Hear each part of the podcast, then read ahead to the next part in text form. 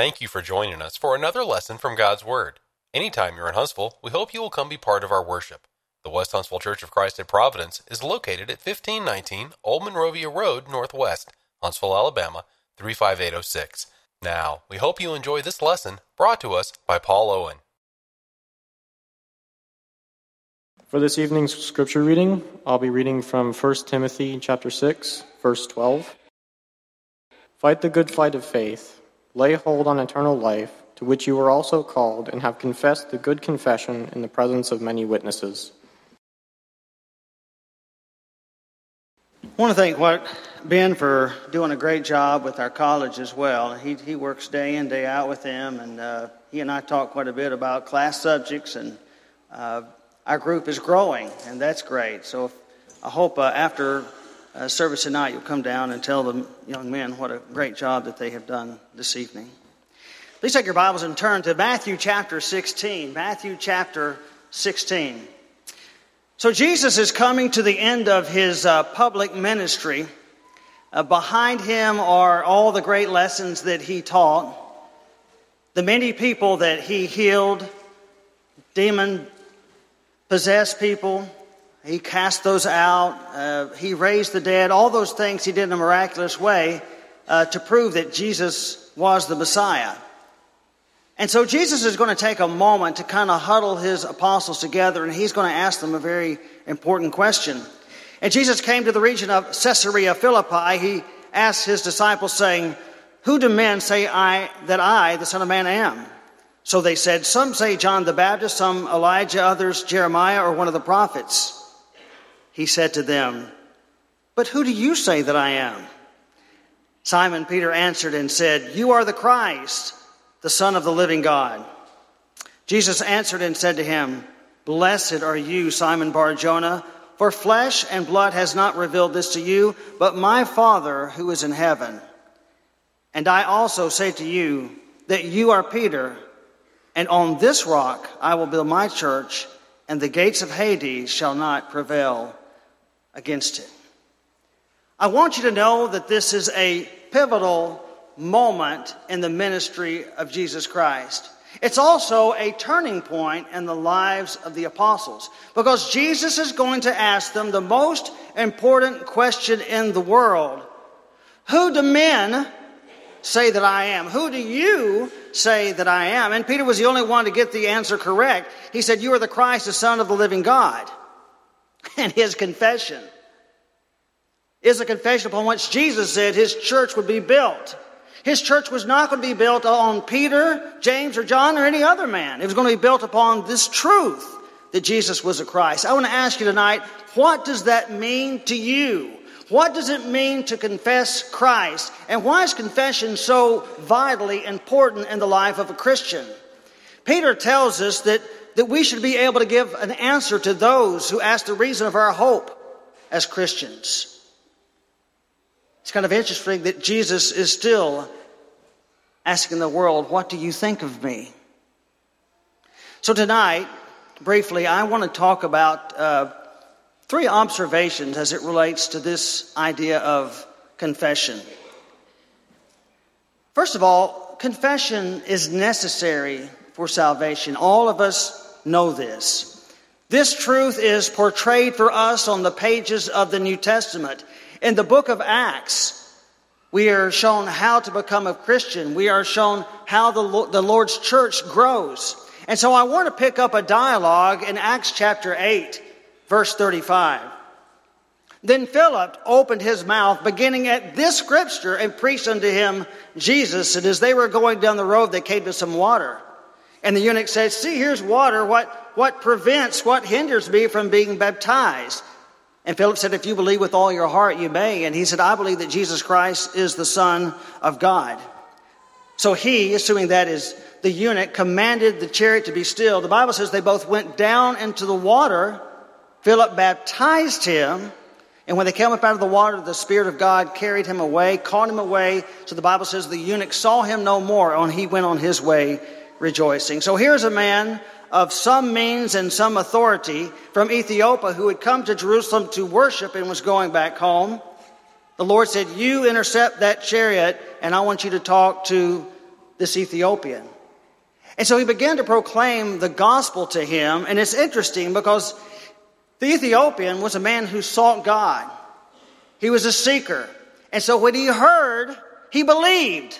So now he knows the bad news about the consequences of his sin, but he also knows the good news about the salvation which is through Jesus Christ. And so he wants to be saved. He wants to be cleansed. He knows that he is lost. So he's heard all of this information. Have you ever talked to somebody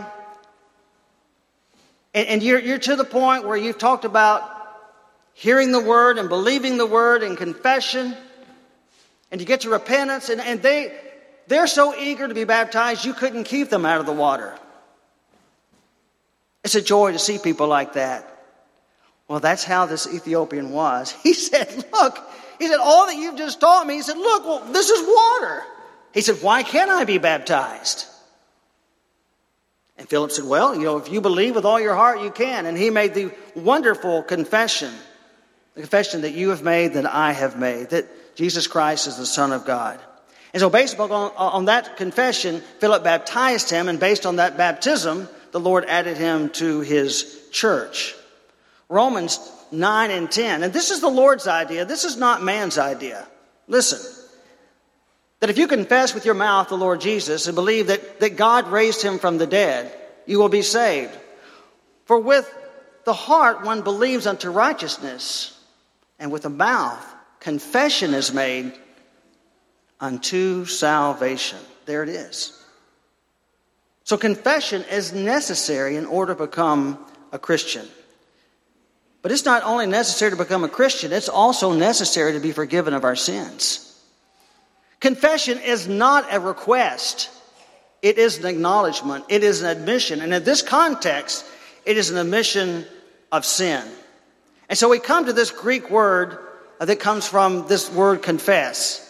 It's homologio. Homologio. It's made up of two words, homo and logio. Homo means the same. We know that. Logio uh, is, is really the verb form of logos or logos, which means word or, or speech. And so the verb form means to speak a word. So homologio simply means to speak the same word. You say, well, Paul, what in the world does that have to do with my confession? Well, when you confess your sins, you speak the same word that God speaks about it. So let's say one day you tell a lie. Not that anyone here has ever lied, but let's say that happens. And, and you tell a lie, and what does God say about that? Jesus said, I am the way, the truth. So that lie would be against the Lord's nature, right? It's kind of interesting that in both Titus chapter 1 and Hebrews chapter 6, where he says, you know, by two immutable things, two unchangeable things, it's impossible for God to lie. God cannot lie. And so when we lie, it's against his nature. It is wrong. It is sinful. As a matter of fact, Colossians chapter 3 verse 9 tells us, do not lie to one another. So when we confess lying, we acknowledge what God already knows is true, but He wants us to agree with Him that it is sin. So we confess it, we admit to it. And so sometimes Christians do sin, which simply means we, we fall short. We miss the mark. Sin is lawlessness. But what is wonderful is we have this great opportunity to be forgiven of those sins. If we honestly confess, and sometimes gut wrenching confession, right, is needed, and repentance. Listen to what Solomon said in Proverbs 28 13. He who covers his sins will not prosper, but whoever confesses and forsakes them, that's the repentance, will have mercy. So as long as I'm trying to put some veneer on that sin, to kind of push it out of the, the back of my memory, to pretend like it never happened, not admitting it, not confessing it, not repenting of it, those sins will be forever with me. And God is not able to prosper me. God is not able to bless me as He would like. You remember in Joshua chapter 6, the Israelites were going into the can- land of Canaan. They were going to conquer it. Jericho stood as a very formidable foe. The Bible says that it had high walls and mighty men. Well, you remember that God gave Joshua the strangest battle plan that you will ever read about. That they were supposed to march around the, the city walls once for six days and then seven times on the seventh day. And after seven times on the seventh day, they were to blow the ram's horn, they were to shout. And what does the Bible say? That the walls fell flat. That's what it says. And the Bible says that Israelites went in there and there was a great victory for God. But God told them that they were not to take anything that pertained to Jericho. Jericho's were the first fruits of the spoils, belonged to God. But there was a man who disobeyed.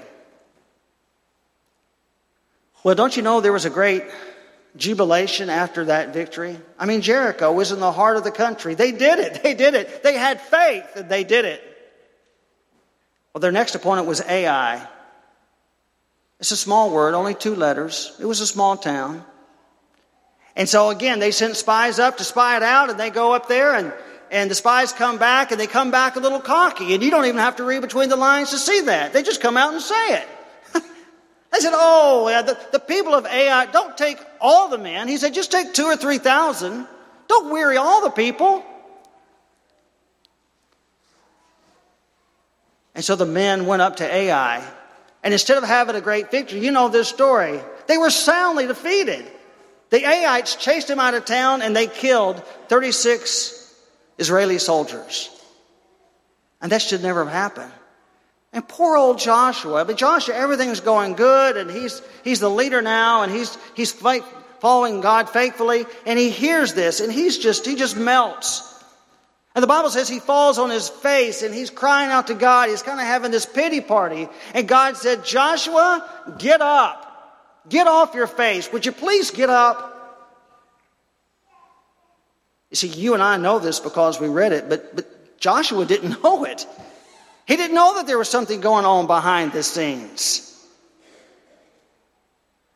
That somebody went into Jericho and violated a very clear instruction of God. And so God says, Joshua, get up. There, there is sin in the camp. And so God gives Joshua this plan by he, the way that he can, that means he can figure out who is to blame, who is at fault for this defeat.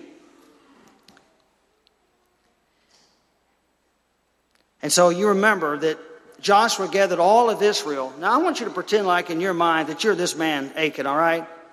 And you're, you're amongst hundreds of thousands of people. Everyone is gathered before Joshua, and Joshua dismisses everybody except one clan, your clan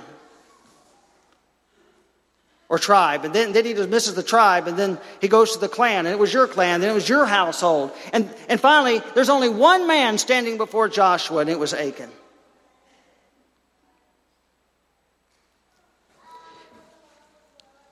And Joshua said to Achan, My son, I beg you, give glory to the Lord God of Israel and make confession to him, and tell me now what you have done. Do not hide it from me. And Achan answered Joshua and said, Indeed, I have sinned against the Lord God of Israel, and this is what I have done. When I saw among the spoils a beautiful Babylonian garment, 200 shekels of silver, and a wedge of gold weighing 50 shekels, I coveted them, and I took them. And there they are, hidden in the earth in the midst of my tent, with the silver under it. Now, I don't know what you think about Achan. You might say, well, he, he was a miserable human being. Look at all the, the damage that he caused. But I want to give him credit. When, when, when it came time for him to fess up, that's exactly what he did. He laid everything bare. He told everything that he did. He made the confession that he needed to. You say, well, he didn't have any choice. I mean, he was the only one left. Well, sure he could have. He could have said, you know, you know, we had that meeting that day and you gave all this instruction from God and, and I got there a little late and it wasn't any of my papers. The wind was blowing. Well, it was a storm and I couldn't hear that good. I had a stomach ache that day. And sometimes that's the way we do it. We've got every excuse under the sun not to say, this is what I have done. If you go back and look in the text, that's exactly what he says. This is what I have done. David was a king who lived an unchecked, and unbridled lust. He married many wives.